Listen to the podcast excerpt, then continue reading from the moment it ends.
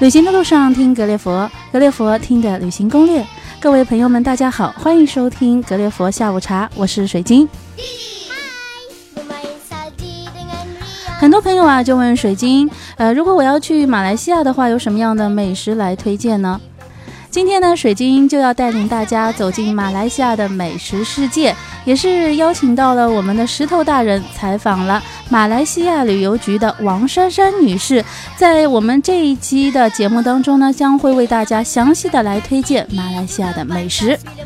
在听节目的过程当中，如果有任何的意见或者建议，都可以来联系到我们。大家可以在微信上搜索公众号格列佛，格子的格，列宁的列，老佛爷的佛，搜索格列佛就可以联系到我们。好了，接下去的时间有请王珊珊女士。格列佛的听友大家好，我是来自马来西亚旅游局的王珊珊，很高兴今天能给大家介绍一下马来西亚美食。那咱们中国呢，应该是一个美食的王国哈，素有这个民以食为天。那我想马来西亚的美食应该也是在东南亚，应该也是屈指可数的。那这样的一个国家，它的美食有什么样的一些特点？你能简单的给我们做一个介绍吗？马来西亚呢是一个多元种族多元文化的国家，那么其中马来人、华人、印度人是全国人口的三大种族。那么多元种族毕竟造就了多元的文化、多元的建筑以及多元的美食，所以马来西亚呢各个种族都有自己特色的美食。那您的意思是说，马来的美食是一个混搭的美食？对对对，马来西亚有一种特色小吃叫 rojak， 就是rojak 就是用各种水果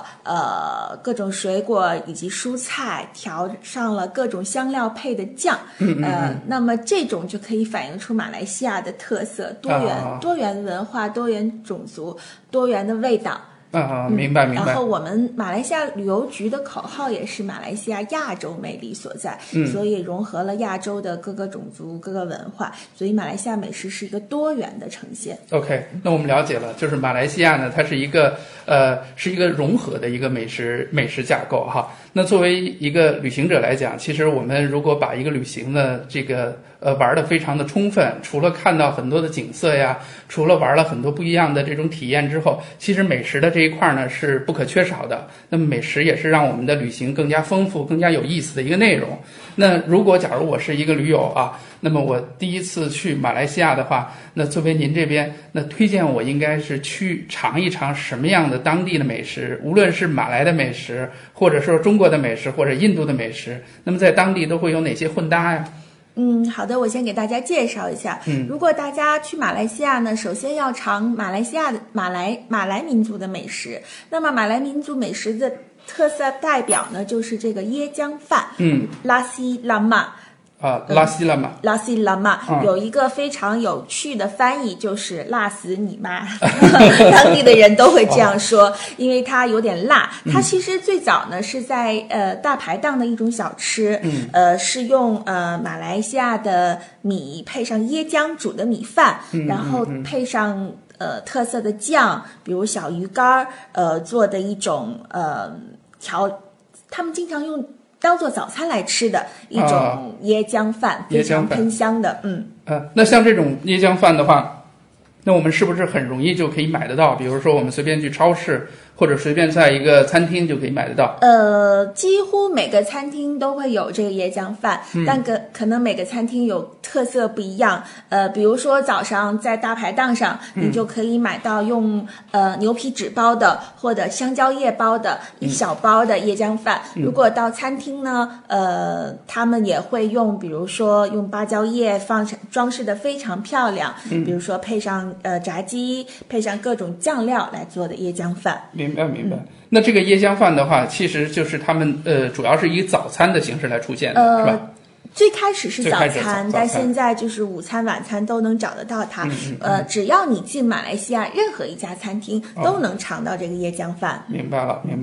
那除了椰浆饭这边我也听说马来还有一种口味叫娘惹风格，是吧？是的，是的。啊，我也简单做了一点功课，说娘惹是马来的这种特色的美食和中国的一个混搭。是，娘惹呢，最开始它的由来就是爸爸和爸爸娘娘。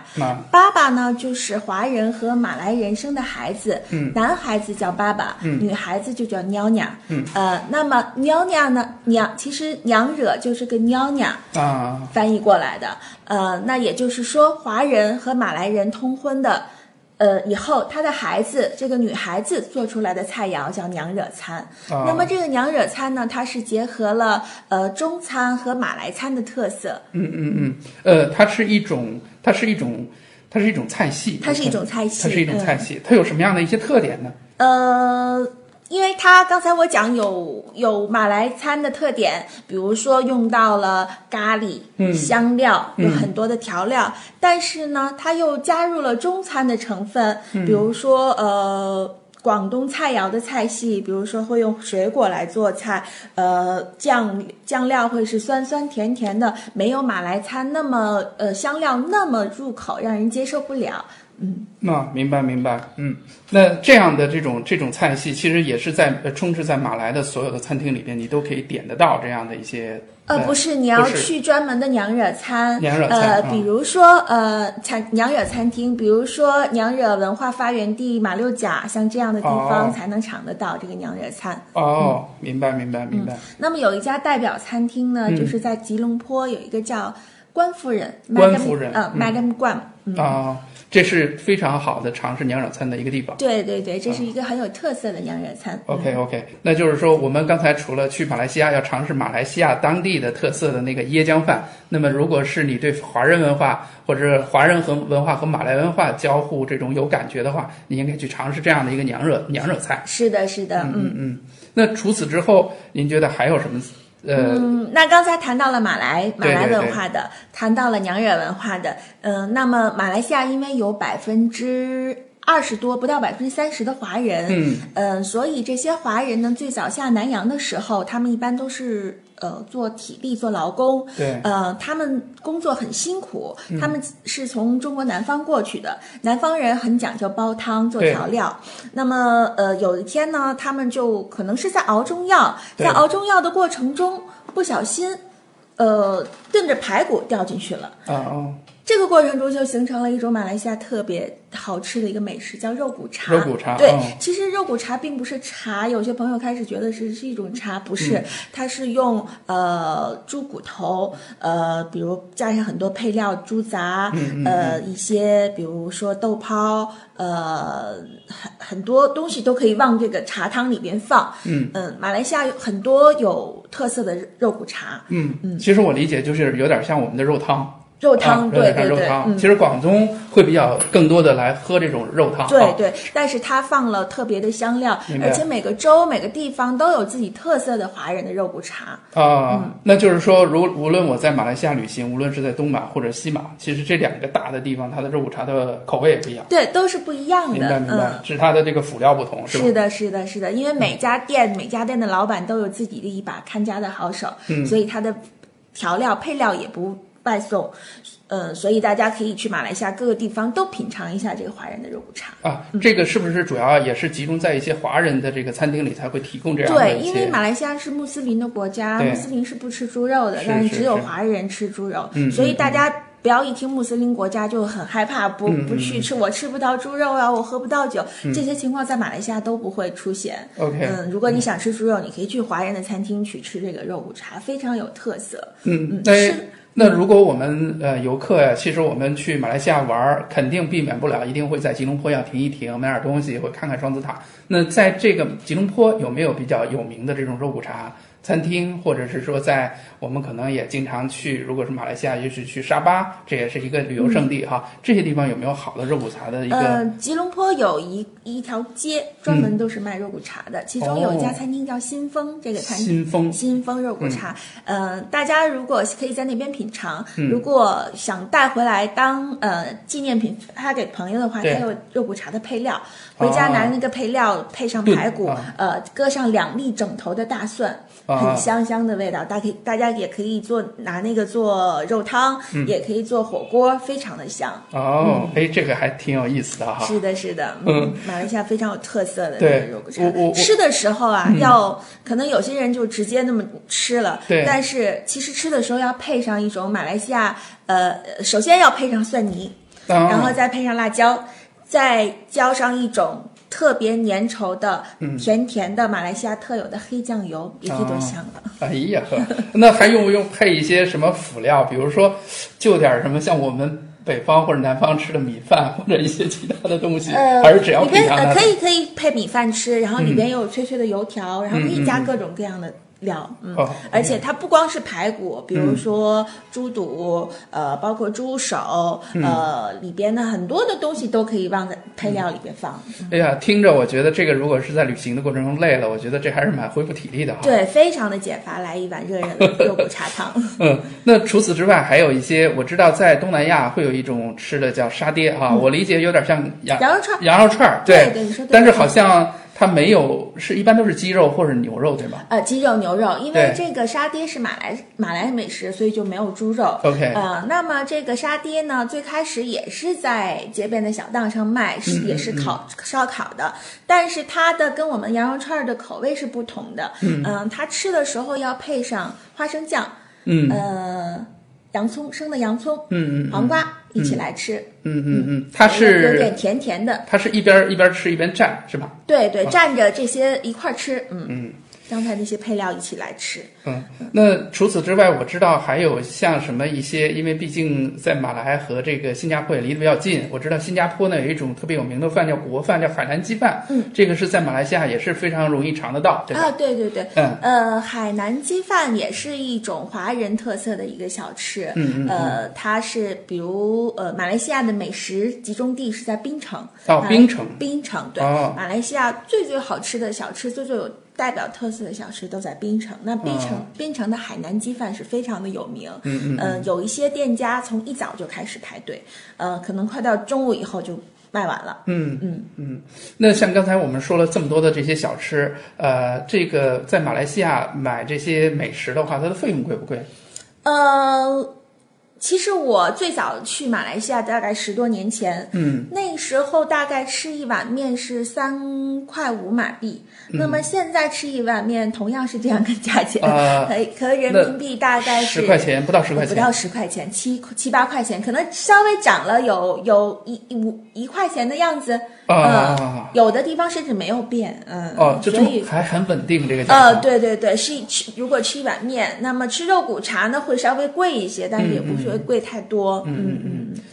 那比如我们吃饭哈，其实就是卫生条件这块儿，就是是不是这些餐厅我们就可以非常放心的去选择吗？还是说要找一些餐厅，我们去在享受美食的时候？我觉得当然你可以去一些比如推荐的非常有特色的餐厅，但我觉得如果我要去一个地方，我就会喜欢到当地人去吃饭的地方去吃这些小吃。那么马来西亚这些特色小吃往往也是都是在这种大排档上，小吃一条街上去可以找得到，没问题。我还忘了给大家介绍一种印度的小吃。大家吃完了肉骨茶，觉得需要来点甜品，可以来一杯印度的拉茶。对，拉茶呢是马来西亚印度人的一个特色的小吃。其实说到这个拉茶，它的配料没有什么特色，就是红茶和炼乳。对，那么但是它怎么样？什么样的拉茶是最好的？马来西亚每年都会有这种拉茶师傅的比赛。那么这拉茶师傅他会拿2个容器，一个很大的杯子往另外一个大杯子里去倾倒。那么这个拉茶师傅倒的越高，起的泡沫越多，那么这个拉茶的口感也会非常的好。那我们曾经请过拉茶师傅过来表演，他可以一边跳着舞来一边做这个拉茶。所以如果马来西亚炎热的夏天喝一杯冰冰的拉茶也是非常爽的。它为什么叫拉茶呢？就是靠吃这个技术，这个拉的越高，口味越好。是我们给它转移过来的吗？还是它本意就是叫拉茶？还是说我们换成中文才叫拉茶？它的名字叫 Tea Dari。Tea 的 Ray， 就是茶拉起来，所以我们翻译过来叫拉茶啊，挺好挺好。这个就是把我们这个美食介绍完了，还给我们配了一些好的这个饮料哈，那就是说我们也刚才提到了，好的美食可能都是在路边，都是这些民间的这些美食哈。那么就是在马来西亚旅游的时候，要多注意这些当地人所去到的一些地方，是吧？那比如说在吉隆坡，刚才您提到了一个吉隆坡的有一个有一个美食一条街哈，华人的美食一条街。除了这个不光是华人，他可以吃到，你可以吃到沙爹，你可以吃到 rojak， 你可以吃到海南鸡饭，你可以吃到肉骨茶应该也有，它是叫阿罗街有一条美食街，只有这一条街嘛，其他的地方还会有其他的这种街，让我们这个游客去那边去观光。比如说在槟城就是有一个美食大排档，它叫 Gunny Drive， 格尼角也是专门。槟城最有特色的是拉萨，槟城的特色的面，还有槟城虾面。槟城刚才讲了是一个非常好吃的。还非常好的地方，品尝美食的地方。明白，就是其实这个刚才您2次提到了槟城啊，是的，而且槟城也是世界文化遗产。哎呀，那太值得去了哈。是的。不过好像我们在旅游的过程当中，可能更关注于吉隆坡这样的这种枢纽城市了哈。可能下一次我们如果真的有机会去马来西亚去旅游，应该去槟城看一看。在马来西亚，在就餐的时候有什么样的一些礼仪，或者有什么样的一些文化需要就是提醒我们的游客，需要提供我们的伙伴需要留意一下呢？其实马来西亚还好了，是一个虽然说是穆斯林国家，但是也是一个比较开放的穆斯林国家。但是就是如果大家去到穆斯林的餐厅，不要饮酒，但是绝对不是说马来西亚不能饮酒。如果你想喝酒的话，在华人的餐厅或印度人的餐厅都没关系。而且马来西亚有个地方叫兰卡威，它是在槟城的北面。那么兰卡威这个地方呢，如果你想喝，甚至你可以拿啤酒去洗澡，因为那边的啤酒非常便宜。一罐喜力的话，大概是人民币马币1.5，不到3块钱左右啊，就非常的便宜。各种各样的酒水，因为它是免税的。明白，就是还好哈，就是在马来西亚，只要在这个马来的这个叫穆斯林的餐厅，注意一下就还好。对，明白。其他您觉得还有哪些需要跟我们来介绍一下马来西亚的一些文化呀、美食方面的一些好的地方？在马来西亚有1007个海岛，所以马来西亚的海鲜也是非常好的。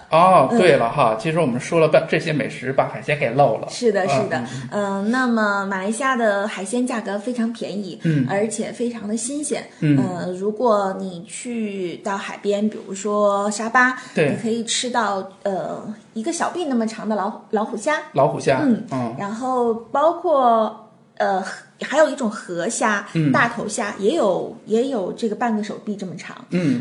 那马来西亚还有一种鱼叫忘不了，这个鱼，这名字好意思。对，就是你吃了以后就忘不了这个味道。那这个忘不了这个鱼呢，如果你有朋友在马来西亚请你吃这个忘不了，他肯定是把你当贵宾，因为这个忘不了非常的贵，大概是1公斤可能人民币要2-3千块钱这样子。那是好贵啊。对，它是一种，其实它不是海鱼，它是一种河鱼。为什么这么稀有呢？它是吃树上落下来的花果长大的，它只有吃这种特别的花果它才能长大。所以大家如果有机会去马来西亚，一定要尝尝这种忘不了的。忘不了啊，吃了以后就绝对忘不了。那个价钱我觉得也确实让人忘不了，但是我还是觉得像半个手臂那样长的虾更吸引人啊。是的。我突然想起一个问题，刚才我们说到吃饭的时候哈，这个就餐的时候，在马来西亚是不是一个小费国家？是不是需要付小费呢？不是强迫式的小费，对，但是如果你能给小费，店家也是会非常开心的。不是强制性的。OK。那我知道，就是穆斯林呢，每年都会有一个斋月哈。那这个斋月大概都在几月份？我们如果这个时间正好跑到这个马来西亚去旅行的话，会不会很不方便呀？大家不要担心这个斋月的事儿。是穆斯林呢，他每年都有斋月期间，他每年的时间是根据他们的年历来定的。每年呢，就是时间是不一样的。今年呢，正好是6月7号到7月7号期间，现在正是斋月期间。对对对。那么穆斯林的。马来人呢，他们是每天日出以后和日落之前是不能吃东西的，嘴不能碰东西。但这并不意味着就是说你这段时间你在街上吃不到东西。明白。那这个时候当然穆斯林的餐厅可能是不开的白天。你可以去华人的餐厅，你可以去印度人的餐厅，有很多其他的餐厅是开的。那么斋月期间呢，其实还有一个特别好的地方，就是说他们开斋了以后，每天大概太阳落山了以后，就是穆斯林人的开斋时候。那么开斋的时候，街上就非常非常的热闹，各种小吃都已经摆出来了，因为他们已经辛苦的把斋了一天，晚上就能品尝到各种小吃。那么他们的开斋节那天，也就是说斋月一个月，开斋那天就像我们中国的大年30一样热闹。马来人呢他是非常热情好客的，他会每家都会举办这个门户开放，就是打开门，请你来我家吃东西。就是陌生人也可以。可以。就包括像我们这样的没有这个穆斯林的这个信仰。没问题。包括马来西亚的首相，每年都会在特定的时候，他的首相府打开大门，全国的人都可以去他家来吃东西。门户开放。这个我觉得还是第一次听到。还是很亲民的哈。是的。那这一次呢，我们就是简单的跟大家聊了一下马来西亚的这些美食，包括我们刚才提到的娘惹的菜系啊、沙爹啊、海南鸡饭、肉骨茶、椰浆，还有最后一个拉茶啊。那我们只是把这个美食作为一个了解马来西亚的一个窗口吧。那么之后呢，我们还会请王珊珊女士呢继续在我们格列佛来做客，介绍马来西亚更加有意思的一些海岛啊、浮潜呀，甚至一些登山的事情。我现在呢也跟王珊珊女士这边约好了，我们下一次的马来西亚的这些攻略呢，会为大家去介绍一些马来西亚的海岛。介绍一下，看看这些马来西亚的海岛哪些是适合浮潜的，怎么玩更能就像马里局的口号说，亚洲魅力所在，我们感受它的魅力所在啊！谢谢珊珊女士采访，谢谢。非常感谢珊珊以及石头给我们带来这么精彩的一期马来西亚美食攻略的一个介绍啊！作为去过马来西亚的人来说呢，刚刚这些美食水晶也都品尝过。但是呢，我还想补充一点，大家可以去尝一下马来西亚的咖啡。我个人非常喜欢喝这个马来西亚的白咖啡啊，觉得味道很好，也会带一些回来分给朋友品尝这样子啊。那么其实整一个马来西亚来说，口味还是蛮适合中国人的，因为呢，它的华裔会比较多，而且大家不用担心好像找不到自己想要吃的，甚至如果是穷游的话，你也可以在这个吉隆坡的各种摊位上找到适合你价位的一些摊啊，比如说我之前就吃过马来西亚炒饭真的不错啊，海鲜炒饭一份的话应该是2.5马币吧，也就是5-6块钱。还有一个呢，大家可以去品尝一下这个榴莲。很多人可能会讨厌这个榴莲的味道，但是对我来说我不反感，但平时也不多吃。在马来西亚的亚庇吧，我就尝到了非常好吃的榴莲冰淇淋啊，还有这个榴莲棒冰，大家可以到这个街边的商店里面去购买一下。反正在这么炎热的天气里面，吃一点棒冰，吃一点冰淇淋，我觉得也挺爽的。最后一个要补充给大家的呢，是可以尝尝马来西亚的咖喱饭啊，这个我觉得咖喱鸡饭味道还不错，可以说我在吉隆坡尝到的一次咖喱饭是我这辈子最好吃的咖喱饭，没有之一，绝对没有之一。我觉得在现在我想起来，我都觉得好吃到感动这样的感觉。而这家店呢，只是普普通通，在我住的亚航酒店的旁边，现在也不知道还在不在，但是我会永远记住这样的一个咖喱鸡肉饭的。所以这一期的美食节目呢，我们是一个概括性的介绍，告诉大家马来西亚的一些美食可以去吃什么、尝什么。